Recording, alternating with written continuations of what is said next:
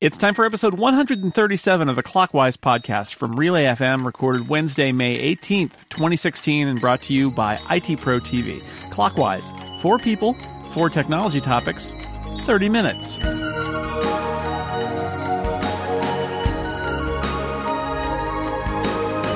Welcome back to Clockwise, the tech podcast where brevity is our second nature. I'm your co host, Dan Moren, and across this vast country of ours is my fellow co host, Jason Snell. Hi, Jason. Hi, Dan. It's good to be here. It is. It's we're recording a little uh, a little later in the day than we usually do. Yeah, we watched the uh, Google I/O keynote and uh, wanted to be timely, so we did that. And now we're doing a podcast. And the good news is we are joined, as always, by two excellent guests. To my left, it is from Macworld and all those related po- properties, Caitlin McGarry. Hi, Caitlin. Welcome back. Hi, thanks for having me. And to my left, it is our favorite Slovenian tech correspondent. You know him, you love him. You probably can't pronounce his name. It's Anže Tomic. Hi. Hi. You can pronounce my name. You've gotten very good at it. Thank you. So we have four topics today, and I'm going to go out on a limb and guess that most of them have to do with the aforementioned Google I/O keynote. So I'll kick things off talking about one of the first big announcements to come out of this today's uh, event, and that is Google's uh, presumptive competitor to the Amazon Echo, named the Google Home uh, which, like the Echo, is a Bluetooth speaker, or well, we presume it's Bluetooth, a wireless speaker with a intelligent assistant living inside of it, some sort of imp or goblin, I can only assume. uh, and so, I guess my question for you folks is: uh, Is this a smart play on Google's part? Can this compete with the Echo and all the sort of advanced, uh, you know, early adoption that the Echo has gotten? Will Google surpass them? What are your prognostications for this field? Caitlin, what do you think? So it's hard to say because obviously Google Home hasn't been released yet and Amazon Echo is already out there. Um, so home could be, you know, a, a buggy disaster essentially. But it does seem really appealing. I love the design. Um, and I think the voice search could be a lot better than on the Echo, which in my own experience is, is just okay. Alexa's kind of hit or miss understanding um, what you're saying. But um, I, yeah, I'm not sure. I'm really curious to, to pit them head to head and see which one is better. I, I think I think Google might have an advantage with the search, though. Yeah, Google's um, Google's services and all the other work that Google's done in terms of its data uh, is a huge advantage here, I think. Um, I love that Amazon showed that this is a product category that should exist, and now Google and possibly Apple will rush in to try and grab some of it too. But Google has a lot of advantages here. It, its ecosystem is broader. It's also more international as a company, and I think that one of the pieces of feedback we've we've heard from a lot of people is the Amazon Echo. Yeah, it's great. It's in the United States. That's it, right? And I think Google will play in a on a on a broader canvas. So, um, and I'll throw in there the multi uh, sort of the multi home uh, multi item in a home, multi room support is very impressive. The fact you can start playing music and it will play in all the places uh, that you've got one of these in your home. They all kind of interact. That's something that the Amazon products don't do, and that they also have uh, Google Cast support. So you have the, the idea there that it will play uh, from its own speaker, but it can also play on other devices, and that's something that Amazon hasn't been able to do yet either. So a lot of advantages to Google inf- eh, having something like this in their in their infrastructure. So I think it's going to be a very strong competitor for Amazon. And if I were Amazon, I'd be like, okay, game on. We gotta we gotta do even more now. Well, yeah, like Jason said, like this is the first one of those thingies. I don't know how you call these devices, but is the first one I've actually been excited about because Google has somehow started supporting my uh, my language, Slovenian and that makes it like that makes it exciting just on its own.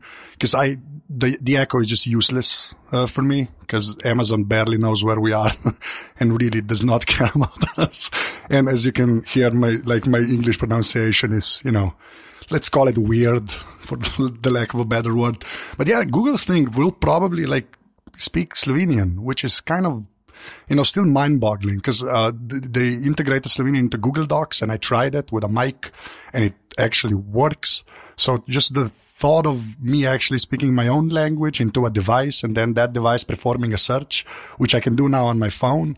But having that at home and the, all of the Chromecast integration, like I'm, I'm genuinely excited about this. Like for the, first, because I've been he- hearing, you know, Dan and Jason talk about the Echo forever at this point. and I'm just uh, usually when I listen to this show or other shows, I just sit there quietly and you know, like, resist the urge to fast forward. But now maybe, like I'll, I'll, actually be able to do just that. Keep on it. No, yeah, but no, but honestly, like I know for you guys because you're all American, like it, you really just anything new that comes out, it's like, oh, I'm gonna use that. Like for us, you know, it's usually, you know, uh, does it speak for my language? And for a long time, the answer was no, and now apparently the answer might be yes. So yeah. Yeah, I I agree. I think that Google Home will be a solid competitor because of things like the ecosystem. You know, Amazon's had great strides in making a really broad ecosystem by trying to work with a lot of different partners. Google has the advantage of having a lot of those function, a lot of those functions and features already somewhere else on its platform. So I agree with Jason that the ability to, you know, say to your Google Home, "Hey, show this thing on my TV," is super cool. I really want that on the Echo, and in theory, using the Fire TV, it could do something very similar. Um, and being able to sort of play in all those little ecosystem areas is very potentially handy because right now some of the links for especially Amazon and say iOS are really kind of tenuous at best. Um, Google also potentially brings more of a, I don't want to say brand recognition, but like this seems more in line with something they do than Amazon. For the for Amazon, it always seemed like a weird product. For Google, it seems like a much more natural extension that's kind of in their wheelhouse. So I, I think Google probably has a good shot at making this even more popular, which, you know, could in turn help the Echo. And I think especially the best news for all of us as consumers who might be interested in this category devices, whatever we're going to call it, is that, you know, Amazon has a lot of incentive to work even harder uh, on the Echo and roll out even more features and improve it even further. So, uh, I think this is probably good news all around until it is, you know, revealed that all these devices are basically spying on us, in which case we'll just all throw them out. Uh, thanks for your thanks for your thoughts on that one, um, Caitlin. What's your topic? So uh, today we saw a preview of Google Assistant, which is what powers Google Home. Um, it's sort of like Google Now on steroids. It can answer any question. It can buy movie tickets for you, book dinner reservations, all of this stuff. Um, super important stuff. And I'm I'm curious as to whether Apple is holding itself back when it comes to Siri, um, whether Siri will ever be as fully featured as something like Google Assistant could be when it's released, um, or if their their stance on privacy, which is really admirable, is also keeping Siri from being able to do all of these really cool things. Yeah, you know, you it's a great question. I think some of this is about Apple's uh, approach where they don't have Apple's at a disadvantage for some stuff because they don't have this big cloud of data about you uh, that that uh, they can calculate on servers and relay information to you. All the stuff needs to sort of happen on your devices, but these devices are pretty powerful. I think that there are still uh, you know there are still ways for Apple to do that. But the larger question for me is like what is Siri doing? Where is Siri going? Because Siri, if you think about it, since it was introduced, it kind of, I mean, it's gotten better, but it hasn't gotten a lot better. It's gotten a little bit better and it needs to be a lot better because the competition is really, is really rough and it, it, it needs to be a lot smarter than it's been. And I hope that it gets uh, smarter, but this is a question about like what are Apple's priorities with Siri? Uh, how does Siri work with the rest of Apple's ecosystem? I think it's an encouraging sign that they built it into the Apple TV because that suggests that they are trying to think a little bit bigger with Siri. It'd be interesting to see if they get it. There's a, there's a Siri product that is the equivalent of the Amazon Echo and Google Home, uh, and you know we'll see. But uh, I do think you make a really good point that Google knows, and we can argue about the creepiness of it, but Google gets to have lots of data about you up in its servers doing and and make very smart I you know guesses about what you're doing and what you need and it's harder for Apple to do that. It's not impossible but it's harder and Google's already an advantage at an advantage for all of this because they do this so well. So, you know, definitely uh, Google, there are definitely moments in the I/O keynote where where I sat there thinking, "This is what Google's good at," and I'm not convinced that Apple's any good at it. So, uh, huge challenges for Apple ahead. Yeah, because Siri seems to be, you know, I, I don't know because I don't use it daily, but it seems to be sort of not where it was when it was released, but so like such small incremental like advancements or changes. They don't really know like what they're doing. I do agree with Jason that the fact that they put it into Apple TV, I guess they're serious about it. And like, I imagine like we'll see something at WWDC, like, uh, Siri wise, right? But yeah, Google kind of has the advantage here. And, you know, the whole line about arguing about the uh, creepiness of it. I, do sort of get that, but like right now, I'm not at all worried about uh, worried about that because Google seems to be like one of the good guys now, but the amount of data they have, like in the future, might really get weird and like dangerous, I guess. But uh, as far as Apple goes, I don't know. Siri really, I don't. I, I expected more honestly. Like Siri has been out for uh, yeah almost five years, and like in five years, I I, I understand it gets better at the things it did, but it, it does the stuff that it did at the beginning. So I don't know what they're doing over there, but I, I imagine now that you know Amazon has the Echo and uh, Google has the like the Google Home.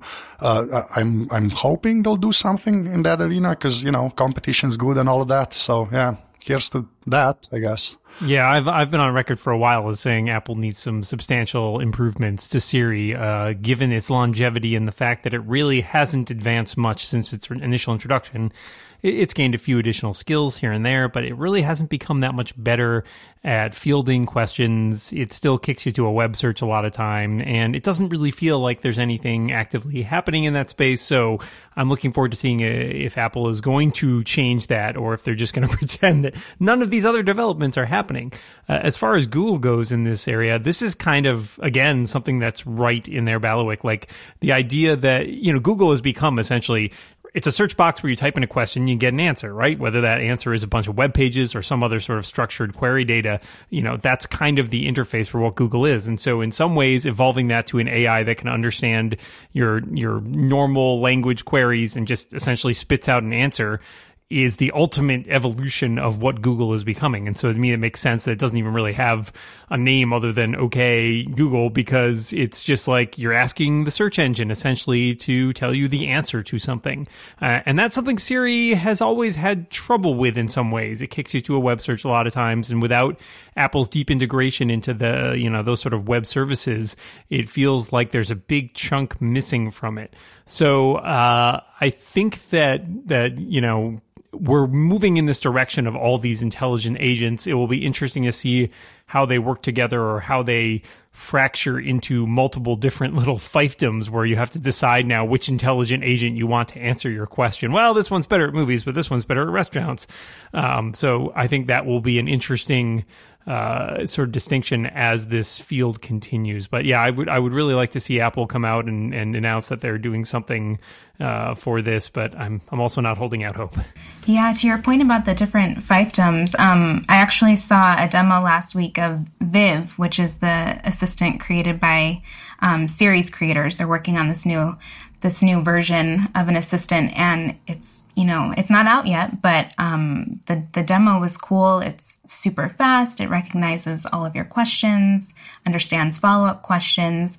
It was basically everything that you would want siri to be now but you know it's been almost five years and still she doesn't understand half of what i ask and um, kicks me to web pages a lot of the time. So um, I, I just think there's so much competition in this space, and Apple had an advantage in the beginning and is now so far behind that I'm hopeful something will happen at WWDC. But if it doesn't, it'll really make me question, you know, what are they thinking? Like, I should be able to buy movie tickets. You know, Siri should be integrated with Apple Pay. It has all of my information right there. Um, so hopefully we'll see something soon. All right, we're halfway through this. We have two more topics left to go. I want to tell you uh, here at halftime about our sponsor. This episode is brought to you by IT Pro TV. If you've got a career plan that you want to set in motion, if you're looking to start a career in IT or you're already working in IT, uh, certificates, uh, certifications, credentials, all that sort of thing, very important to getting a job or a promotion. IT Pro TV is all about education through engagement. They've got a lot of up to date, high quality videos and access to important tools, all the stuff you need need for technology certification. There's more than a thousand hours of content. They're adding 50 hours every week. Courses are both streamed live and made available on demand. You can use them with a Chromecast, hey, as like we were talking about, and Roku, PC, iOS, Android, Amazon Fire TV, fourth gen Apple TV, you name it, you can watch the courses from IT Pro TV. System uh, Center Configuration Management, Apple Certified Support Professional, Amazon Web Services, Google Groups for Business, a whole lot more. Ethical hacking, security, cryptography. All the courses are transcribed, so you can sit down and watch an entire course video from start to finish, or you can search the transcript, find the part that you specifically need a refresher on, and jump there and learn something really quickly. So there's one low monthly subscription price, and there's a no hassle cancellation policy, so there's no reason not to give it a try. If you're studying with a book or enrolled in a certification or technical degree program, it can be a great supplement so you can learn at your own pace and track your progress, and it's cheaper than going to a boot camp. If you're a working IT professional, it's a great ongoing resource. It's that continuing education resource you can use to keep your skills up to date. Corporate and group pricing is also available. IT Pro TV has lots of huge clients, including Harvard, MIT, Stanford, and UCSD. I believe those are the four largest uh, educational institutions in the world. Uh, don't check my math on that. So go to itpro.tv slash clockwise to boost your brain with the most popular IT certifications. And normally a premium subscription is $57 a month or $570 a year, but you can try it for free for seven days when you sign up using the code clockwise30. You can check out their courses, their live stream, and a whole lot more, and you'll get 30% off for the lifetime of your account. So that's about $40 a month or $3.99 for an entire year. Go to itpro.tv slash clockwise. The code is clockwise30 for seven days free and 30% off. Thanks to IT Pro TV for sponsoring Clockwise. All right, here's my topic. Google showed at the I/O keynote uh, a couple of new technologies. Allo and Duo. These are cross platform, which is really interesting. They also seem kind of familiar, and I don't mean this in a bad way. I think it's great that Google and Apple and other tech companies see the table stakes changing and realizing they need to participate in what their co- competitors are doing because their competitors did something that is worth replicating. So in this case, Allo is, uh, it's kind of like iMessage. It's also kind of a lot like WhatsApp and Line and things like that. It's got stickers and stuff in it. Uh, Duo is FaceTime essentially, uh, but uh, these are going to be cross-platform, which I think is great. I'm curious though what you think of these two things. Um, uh, is it good that a, a, platform owner like Google is really trying to replicate the success of some of these uh, other encrypted chat services like WhatsApp? Uh, is that a, is that a good approach? And how do you feel about Google building a cross-platform version of FaceTime?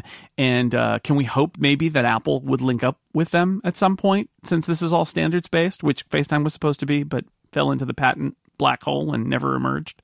Anže, what do you think about Allo and Duo? I think it's great for Google to be trying this because the, the first time they tried it was a complete disaster. Because the, the thing that's uh, most important here is that both of these things, I think, at least Allo is, is tied to your phone number. Because uh, when they brought out Hangouts, it was, you know, basically you had to log in with your Google account and you could give it your phone number. So it was this weird hybrid of your, you know, Google sort of profile contacts and everybody you had with your phone. And just, it was a mess. I tried to use that thing. I've maybe opened the app three times since it came out a couple of years ago.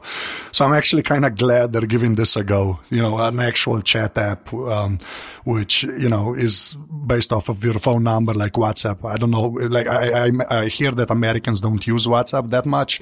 Like over here, like pretty much everybody uses it. At least, uh, and like people, like civilians, I call them, like people that are not tech savvy, they all use WhatsApp basically, or at least one of the competitors. So yeah, it's kind, it's I don't know, it's kind of great that they're trying to do it on their own. And um, so far, the the only weird thing was the whole chat bot thing which, you know, when I first even heard about that concept, that the Facebook keynote, I was just, oh, what the hell is going on now? Like, I just don't want the robot to be talking back to me or whatever. Because mm. one of the lines from the presentation was, you can also talk to Google itself. I, I do not want to no. do that. yeah, I, as far as the chat app goes, I think it's going to just depend very heavily on what people adopt. Um, you know, WhatsApp, as Anže was saying, very popular in a lot of places, but not so hot in the US. Um, messages, for all its shortcomings, is still very popular on the iOS side because it integrates seamlessly with SMS for the most part, and so it's you know it's there by default, right? And that's very powerful.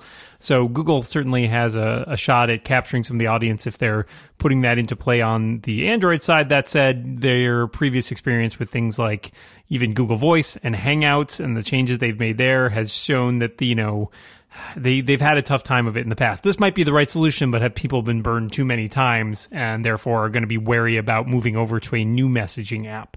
Um, and as far as the Google Assistant in there goes, uh, I feel like I think I said somewhere you can pretty soon you'll just be able to like start a conversation and the Google Assistant will just fill in everything from both sides, and then you'll just you won't even have to do anything. Um, you, will press a button and Google Assistant will just tell you where you where you are having dinner with whom and when. Um, so as far as the cross-platform uh, FaceTime video chatting goes, I mean, it's a shame that the the patent problems have precluded that so far. Uh, and in some ways, it kind of seems like Apple should maybe, if it can figure out a way around it, just go back to the drawing board, re-architect everything in a way that is compatible with these, you know, more open standards or the kind of stuff that Google's doing. Because it does seem silly right now that in order to have a, you know, a video chat with my friend or relative who's on Android, we have to negotiate, you know, do a handshake process to figure out which apps we have and whether which ones will work cross-platform. Uh, so it's also the good if that becomes sort of standard. You know, you don't have to worry when you make a phone call. You don't have to worry about what platform that the person you are calling is on. It's universal. It works with everybody. So if we really want video calling to be more of a uh, you know easy option for people, then there's really got to be some sort of de facto universal standard for that. So it's good that Google's moving in that direction. It would certainly help a lot if Apple found some way to meet them halfway. Yeah, I don't really see why Google didn't just build these features into Hangouts. I mean, I, I just don't get it. I think companies are way too focused right now on trying to own messaging and, and the chat bots thing. I totally agree that it's silly. I don't know anyone who will use them. Um, and there are already dominant players. You know, there's not just WhatsApp. There's, you know, depending on what country you live in, there's, you know, Viber or WeChat or whatever app your friends and family are using is the one that you're going to use. So I don't really think that anyone's going to dump the app that they already like to switch to Duo or Allo or Hangouts or whatever Google is trying to push. Um, I already have too many of these things in my life, and I, I really just don't need another app that helps me send messages or make phone calls. Like, do something more creative.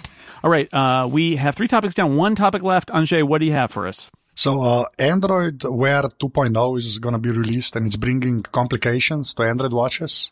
So it's the you know we all copy uh, each other's good ideas time in the OS evolution that we saw already with iOS and Android. So is there anything you guys would like to come from Android Wear over to the to Apple Watch, like hardware or software? Anything you saw on the Android Wear, Wear devices that you'd like to see on the Apple Watch? Uh, I would say that the thing that sort of struck me when they were talking about it today was they, you know, listening to what people do and what people don't do with their smartwatches.